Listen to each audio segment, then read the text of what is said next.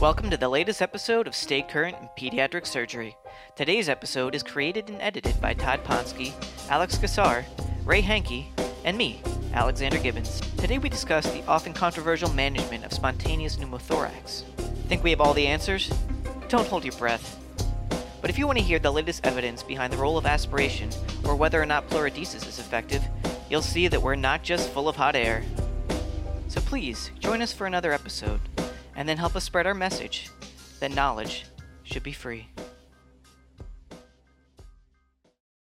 Welcome to Stay Current in Pediatric Surgery. This is Todd Ponsky recording from Cincinnati Children's Hospital.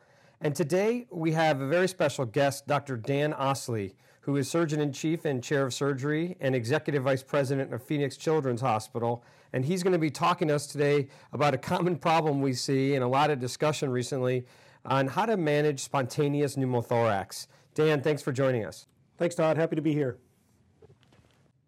So, uh, Dan, let's uh, jump right into this. I, I know that you have a great deal of interest in pneumothorax. You've published some papers about it, and you're uh, currently doing some studies that we're going to get into.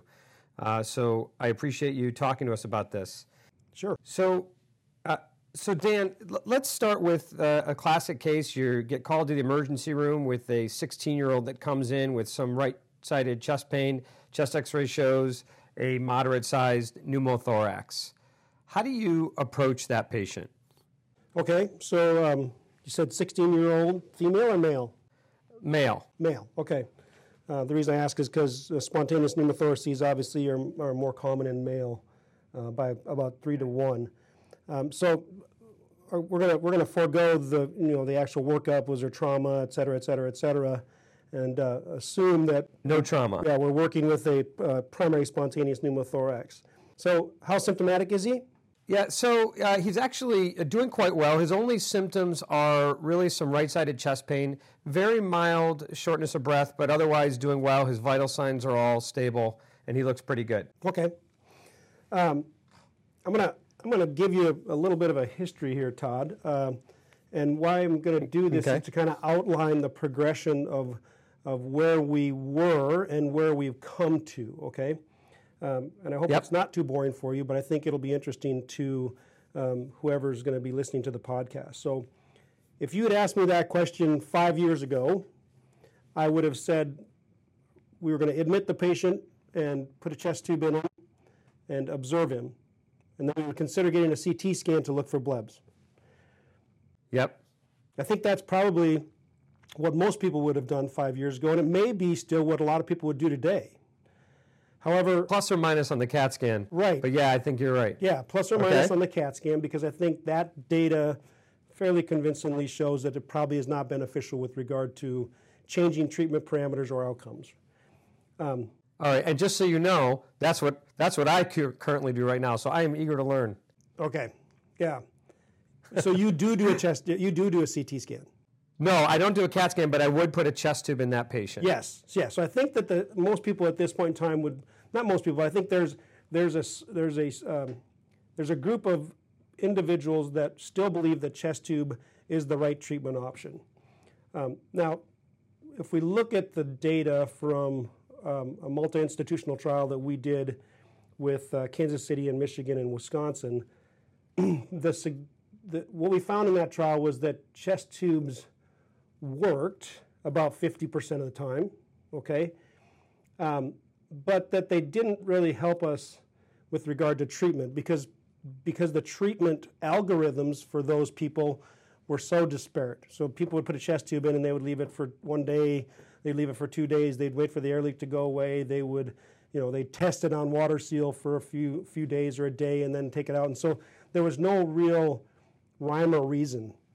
Um, and that just goes to show to you the difficulty of managing primary spontaneous pneumothorax because there is, has never been a lot of solid information generated in the literature from a research standpoint. So um, we, we would have put a chest tube in that patient. I would have watched him for at least forty-eight hours. And if the if he had an air leak, I would continue to watch him. Or at forty-eight hours, I would I would take him to the operating room and do a VATS. And if he didn't have an air leak, then I would leave the chest tube for twenty-four hours on water seal, and we'd take it out. And if he didn't have pneumothorax, he would go home. Okay. What we know now is that The failure rate for patients that get a chest tube and resolve is about fifty percent. That's kind of across the board. It's not, not exactly fifty percent, but everything you read is around fifty percent of the patients that get a chest tube and go home will fail and be back and have to have another operation. Patients that get a chest tube and fail in the, uh, in the hospital and subsequently go on to VATS, okay, uh, interestingly, still have a failure rate of around twenty-five to thirty percent, okay? And we can talk about other options for those patients um, as well, okay? So okay. five years ago, I would have done what I described there. Based on the study, that the, the retrospective study, and mind, mind you, the data is retrospective, but it is from three institutions. Um, what we concluded in that study, we looked at all the patients that came to those three hospitals. There was eighty-one patients that were identified. Their age was about fifteen and a half to sixteen years of age. And what we found was that the chest tube failures were consistent across institutions, so it wasn't dependent on how the chest tube was put in or how long the chest tube was left. Um, it was really just the matter of the disease process.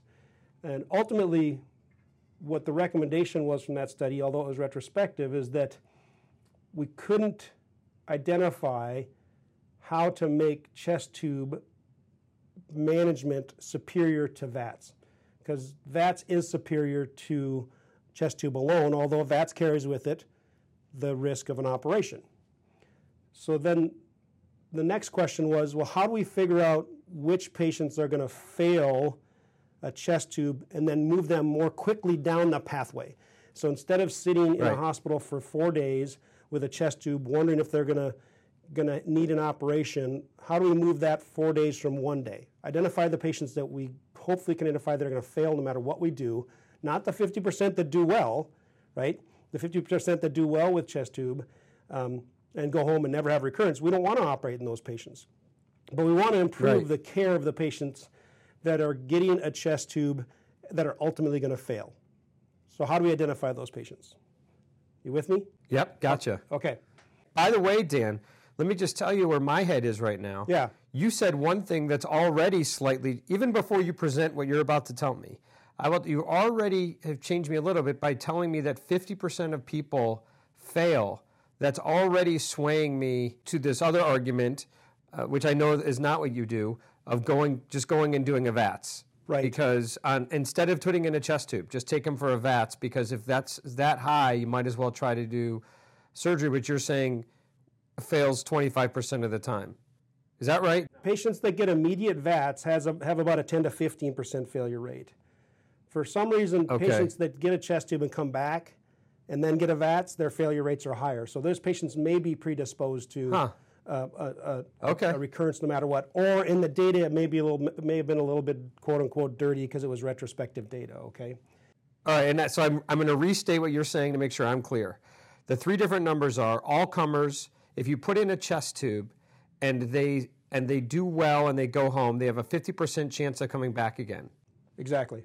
The second group is if you go straight to the operating room and do a VATS, they have a ten to fifteen percent chance of failure. Correct. The third group is you put in a chest tube, they never got to the point of ever going home, and they had a VATS, they have a twenty-five percent chance of having a recurrence. That's right. That's from the, that's okay. from the retrospective data. Okay. So what is this, this, this study drove us to do the next study, and at that point in time, we'd formed the Midwest uh, uh, Research Consortium, um, which is eleven institutions around the Midwest, and you can, you can find out about that online or other research that they've done, okay? That group agreed to do a study looking at management of pneumothorax, sp- primary spontaneous pneumothorax, to try and decrease the pre-intervention phase, intervention being VATS, for those patients that it appeared that they were going to fail, okay? Okay. And so what we did in that trial is we when patients came to the emergency room with a primary spontaneous pneumothorax, they were managed uh, with aspiration alone. So this data comes from the adult data. The Society of Thoracic Surgery in adult patients recommends primary aspiration for spontaneous pneumothorax to begin with. and we've never translated that to, to children. Um, interestingly, though, in most large studies for primary spontaneous pneumothorax, the average age, the mean age, is around twenty to twenty-two, okay? So this is, this is primarily a young adult disease process, and our average age in the studies we've looked at have been between fifteen point five and sixteen, okay? Okay, but Dan, can I stop you for a second? Yeah. So just for, for everyone out there, because for a lot of people, this is the first time they're ever hearing about aspirating a pneumothorax. So this idea of just putting in a needle or angiocath and sucking out the air is uh, predicated on two concepts. One is that, it, and, and correct me if I'm wrong, that the hole has probably already closed. Yes. By the time they come to the hospital. Okay, so they're not leaking anymore by the time they come in. That's right. The second thing is that this is not that serious of a disease. Uh, even if it does happen to come back again, th- there's a low chance of a life-threatening spontaneous pneumothorax. Correct. I'm not aware, and I'm, okay. I, I'm sure we could, we could scour the literature, but I'm not aware of a published paper that documents tension physiology for a spontaneous pneumothorax. Which is such an uh, an interesting part of this, is that not all pneumothoraces are the same. That's what sort of you're, you're discovering right. here, that spontaneous pneumothorax is a different disease than a traumatic pneumothorax, and they don't usually have tension physiology, which is fantastic uh, discussion. Yeah. I mean, I, I could be wrong on that, but I could ask you, have you ever seen a patient that's had tension physiology with a, with a spontaneous pneumothorax? And you and I have discussed this in the past, and I have never, and nor have anyone that I've asked, ever seen a patient come in in extremis uh, with tension pneumothorax from a spontaneous pneumothorax. Right. And of the eighty-one patients in our retrospective study, none of those patients presented with tension physiology. So that's three, okay. three institutions um, across thirteen years of data collection. Okay. So back to what you were saying about the aspiration. Okay. So the, the next study, which is a fabulous study, although maybe didn't go as far as we, we had initially started the study. Our initial study design was going to be, okay, they're going to get randomized to immediate VATS or they're going to get randomized to a chest tube and see which does better. Do a kind of a more classic randomized controlled trial of two treatment arms, okay? The Midwest Consortium felt that there wasn't adequate data out there to support immediate VATS, even though we had people that were doing it. It was retrospective data, and there wasn't clear-cut about what the benefit would be for immediate VATS for those fifty percent of patients that may never need an operation. Completely agree with that, by yep. the way. I completely agree that yep. the, the focus doesn't, the focus needs to be more, how do we treat the patients that are going to fail? We know how to treat the patients who don't fail because they do fine with a chest tube and they don't need an operation. The adult thoracic surgeons, the recommendations from the Society of Thoracic Surgery is aspiration as the initial treatment for spontaneous pneumothorax. Beyond that, they don't really predicate what they should do, okay, unless something's changed that I'm not aware of. So what we did in the Midwest Consortium was we designed a trial where all patients that presented with primary spontaneous pneumothorax would get an immediate aspiration. And they would have a catheter left in place, so you'd aspirate with a catheter, pigtail or something like that, and they would have a catheter left in place for six hours. If there was no recurrent pneumothorax, that catheter was just, it wasn't placed, it was just locked, okay? It wasn't placed a water seal or anything like that. Um, it was just ca- capped off after you aspirated the pneumothorax. If there was no recurrent pneumothorax, the catheter was taken out and the patient was discharged. After six hours? After six hours. If there was a recurrent pneumothorax, then the treatment algorithm was at the discretion of the surgeon. So we didn't, we didn't force them to do anything, because we were trying to identify the patients that were going to fail. So what we found in that is that, not surprising, fifty percent of the patients that got an aspiration failed. So that number of wow. failure is pretty consistent. So can I can I just can I just make one assumption? Does that mean that fifty percent of those patients still had an open hole that was still leaking? That's all that tells you, right? I think that's right. Even though there may not have been an air leak, there was some some air escaping from the lung parenchyma in those patients. Okay, got okay? it. So we got fifty-fifty. So the patients that got aspiration and didn't fail were discharged and went home from the E D or from a holding area, whatever hospital, whatever the hospital could do, okay? And the yep. fifty percent that failed, some of those underwent chest tube management, okay? So there were there were seventeen, uh, this is a pretty small study because it's not very common. This is eleven institutions, right, that did this over two years. So there, there were, I think actually, I'm gonna take it back, I think there were only nine institutions that participated. Over two years, there were thirty-three patients that, that came in for those nine, uh, nine institutions. So there were seventeen that failed out of those thirty-three. So of those seventeen, ten of those patients, the surgeons decided to go forward with chest tube management and not do an operation. So this is amazing.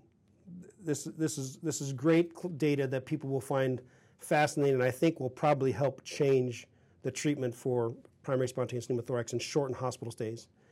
eighty-three percent of the patients who failed and got a chest tube failed their chest tube. So I, I want to make sure I'm understanding this. So we're talking about ten patients though, right?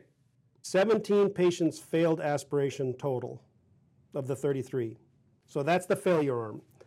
Of those seventeen, the surgeons in twelve of those patients decided to treat it with a chest tube instead of an operation.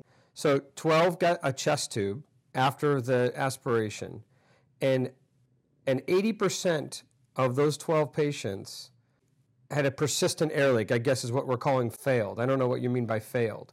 They either, they had a persistent air leak that required either a VATS or another spontaneous pneumothorax. I see. I see. Okay, so that either they either did okay, went home and came back again, or they ended up going to the O R on that hospital stay. Right, exactly. So and of the ones that failed, there, uh, there are a group of those that went on immediately to VATS. So remember there was five of those patients, seventeen failed. Yep. Five decided, the surgeons decided to say, okay, you failed, I'm taking you directly to VATS. Okay. And none of those recurred. Do you think these are enough numbers to make conclusions from? I don't think there are enough numbers to make definitive conclusions from because I'm pretty sure that there would be people that got immediate VATS that ultimately will fail. But I think that's enough numbers for us to seriously consider whether keeping a patient in the hospital who fails an aspiration for days on end for chest tube management is what we should be doing when we've already identified that they're at very high risk for recurrence because they failed their aspiration. So are you suggesting then that everyone gets an aspiration? If you fa- if you have recurrent pneumothorax after six hours, you go directly to VATS? Yes. Wow. So that's the algorithm. That's the, that's the current algorithm that comes out of the Midwest Consortium study that was presented at APSA uh, this last year. Did any patients in the study group uh, ever have any sequelae of being sent home uh, after aspiration with and coming back with a recurrent pneumothorax? No, there was no there was no sequelae related to that. But the other question that we need to ask ourselves, which we haven't gotten to yet, but is very salient, is what happened to the sixteen that didn't fail? sixteen got aspiration. Their pneumothorax resolved, they went home, right? Yeah. That's really the question I think you're trying to get at. The, the sequelae meaning, you know, did they have a recurrence? Did they present back with tension physiology? Did they present back with pain?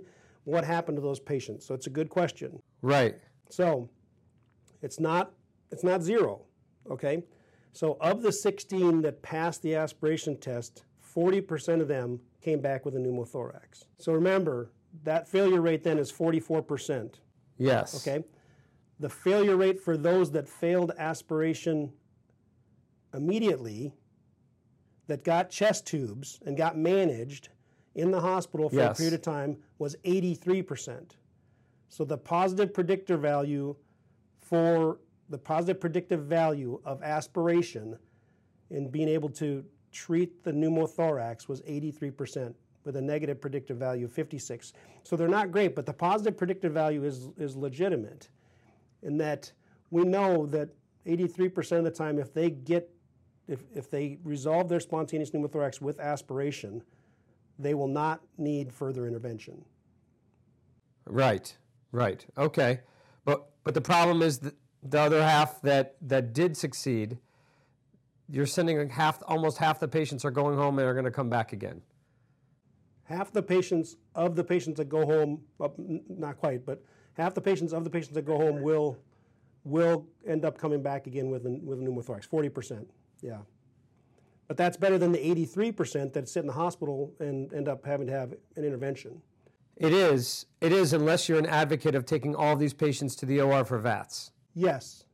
Yeah. Then you're looking at around somewhere between twenty-five and thirty percent of patients that would get an unnecessary operation. Okay. So, so Dan, you've just told us all this data. So tell me, how are you interpreting this? How are you going to counsel a family with all this information? Great question. Now, now we got to get the history behind us. So what, what I do now is I go and talk to the family, and I explain to them where we're at. I don't give them the history we just talked about here, but I do explain that aspiration is safe, and in some circumstances it is effective. Um, it would allow us to identify if your child is at risk, immediate risk for an ongoing pneumothorax, and if if we aspirate them and they are recurred, then I I would recommend we just take them directly to the operating room tomorrow morning or whenever, um, and do an operation to remove the portion of the lung that's leaking.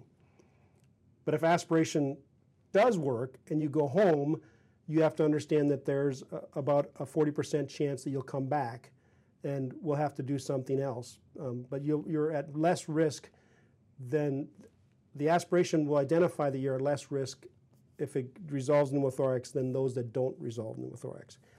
If I decide, if you recommend, or if you decide that you'd like to just do an operation, we can do that.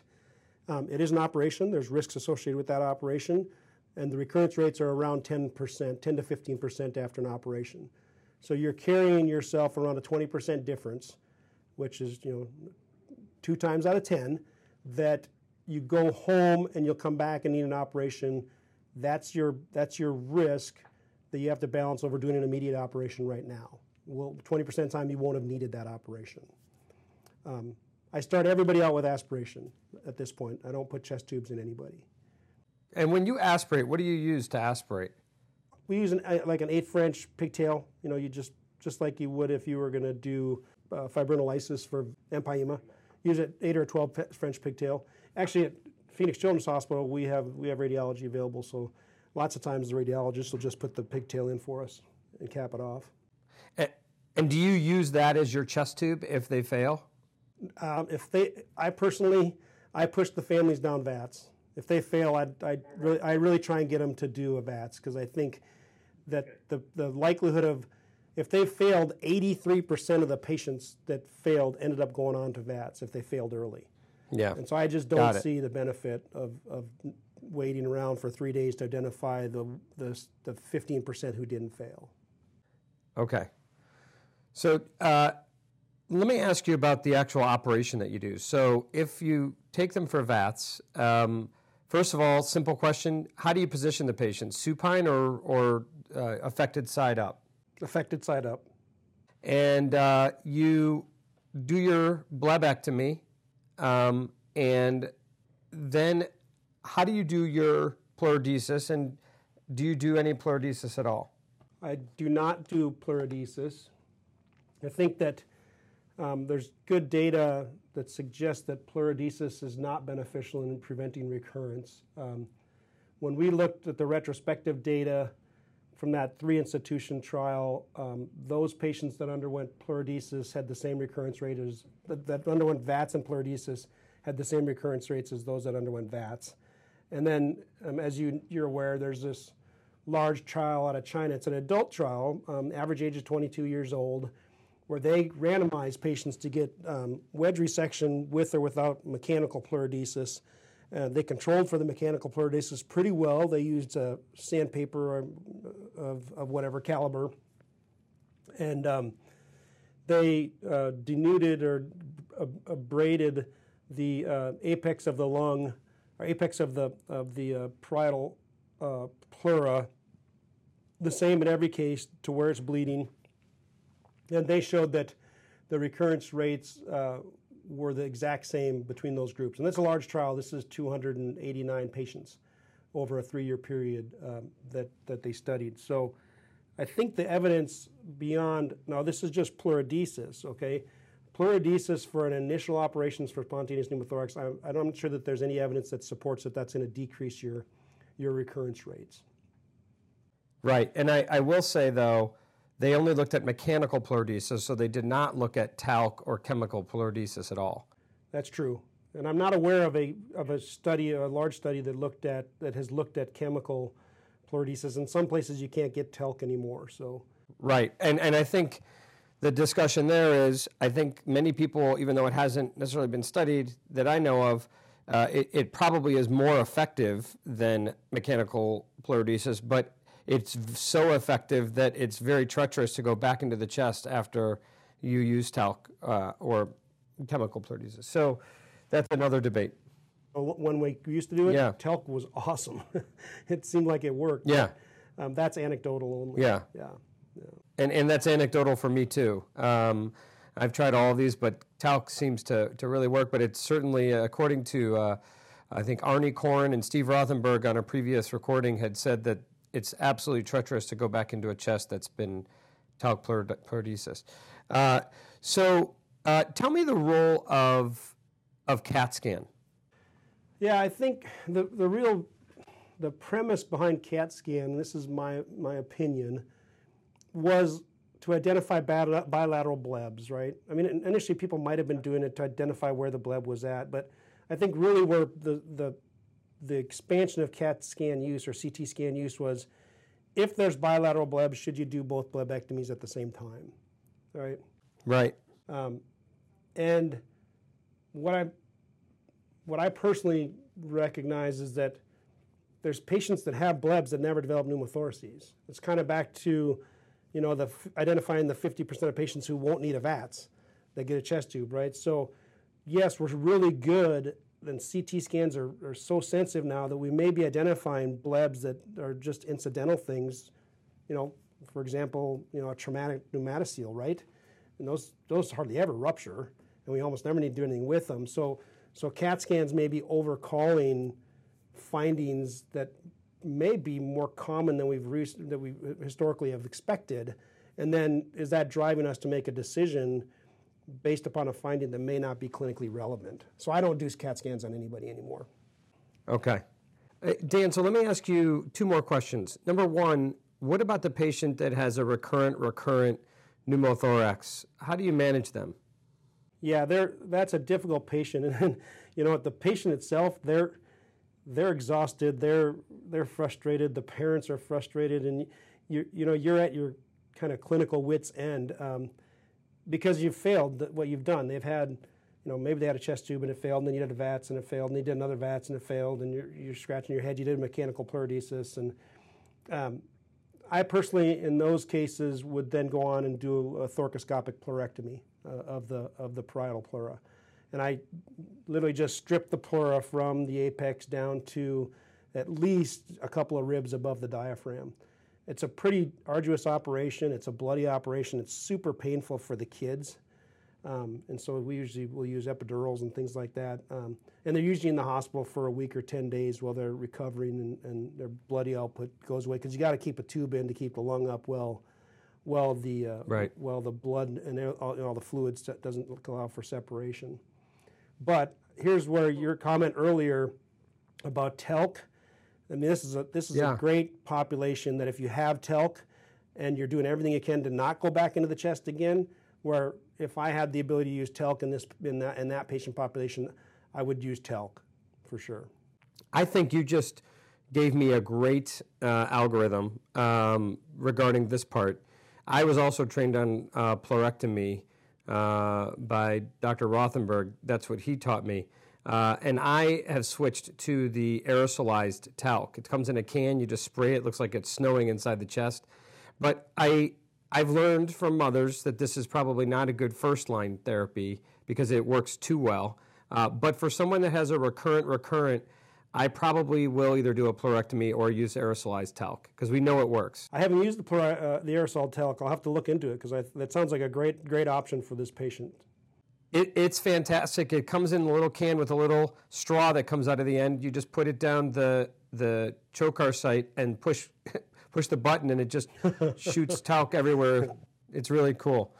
Um, so uh, what I have, a, I had a patient that I, I'd love your advice on.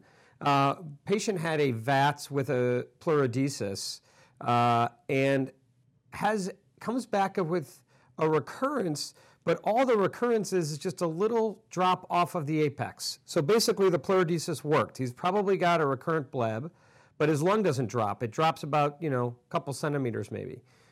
Would you operate on that child, or would you just sit tight, maybe aspirate them? I would not operate. I might consider aspiration if they were symptomatic. Um, uh-huh. If they were totally asymptomatic, I would. What I would do is bring them back in forty-eight hours and repeat the chest x-ray. And if it was the same, it hadn't changed, um, I'd probably just leave it alone. My concern would be, okay, you've got a lung who's fixed to the chest wall. You've got a tiny pneumothorax, which is not physiologically important. You may end up with a potential dead space there. That's okay. But the risk of injuring the lung and having a worse situation where now you've got a larger pneumothorax or larger air leak and you're not trying to deal with that, to me, outweighs the minimal risk of having a two centimeter residual space without any significant volume loss to the lung. If they came back with a larger pneumothorax, then I would aspirate um, and see where I would start down that pathway. Yeah. yeah. We did exactly what you said, and, and uh, it, it uh, stayed the same, so we, we sent him home. Yeah. Well, Dan, uh, uh, that was a uh, great uh, discussion. I, I know this is one of the most common things we discuss. I know around the country, everyone asks me about that. So I've been very eager to do this recording with you. Um, so uh, thank you for talking about a subject. It sounds like we still don't have all the answers, but we're making some progress. No, yeah, we're making progress. I think the next study design is going to be taking those patients that fail aspiration and taking them straight to, to VATS, um, and then seeing how they compare against the patients who don't fail aspirations and end up coming back with a recurrence, and eliminating that group in the right. middle who sits there for days and days and then ends up failing anyway. You know, it'll be a stepwise progression here, but at least we've now got a group of of institutions who are interested in this disease process that hopefully we can continue to push the envelope forward for, for uh, optimal management. Absolutely, and I we all appreciate your work on this and guiding the rest of the world on how we should be managing these.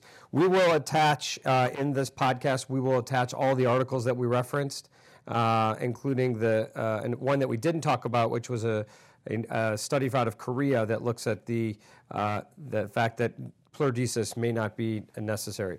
So, uh, uh, Dan, thanks again. I appreciate your time. It's great. And uh, hopefully you'll do with one of, one of these again in the future when we have more data. Great. Thanks, Todd. Thanks for inviting me. I really appreciate it. Thank you.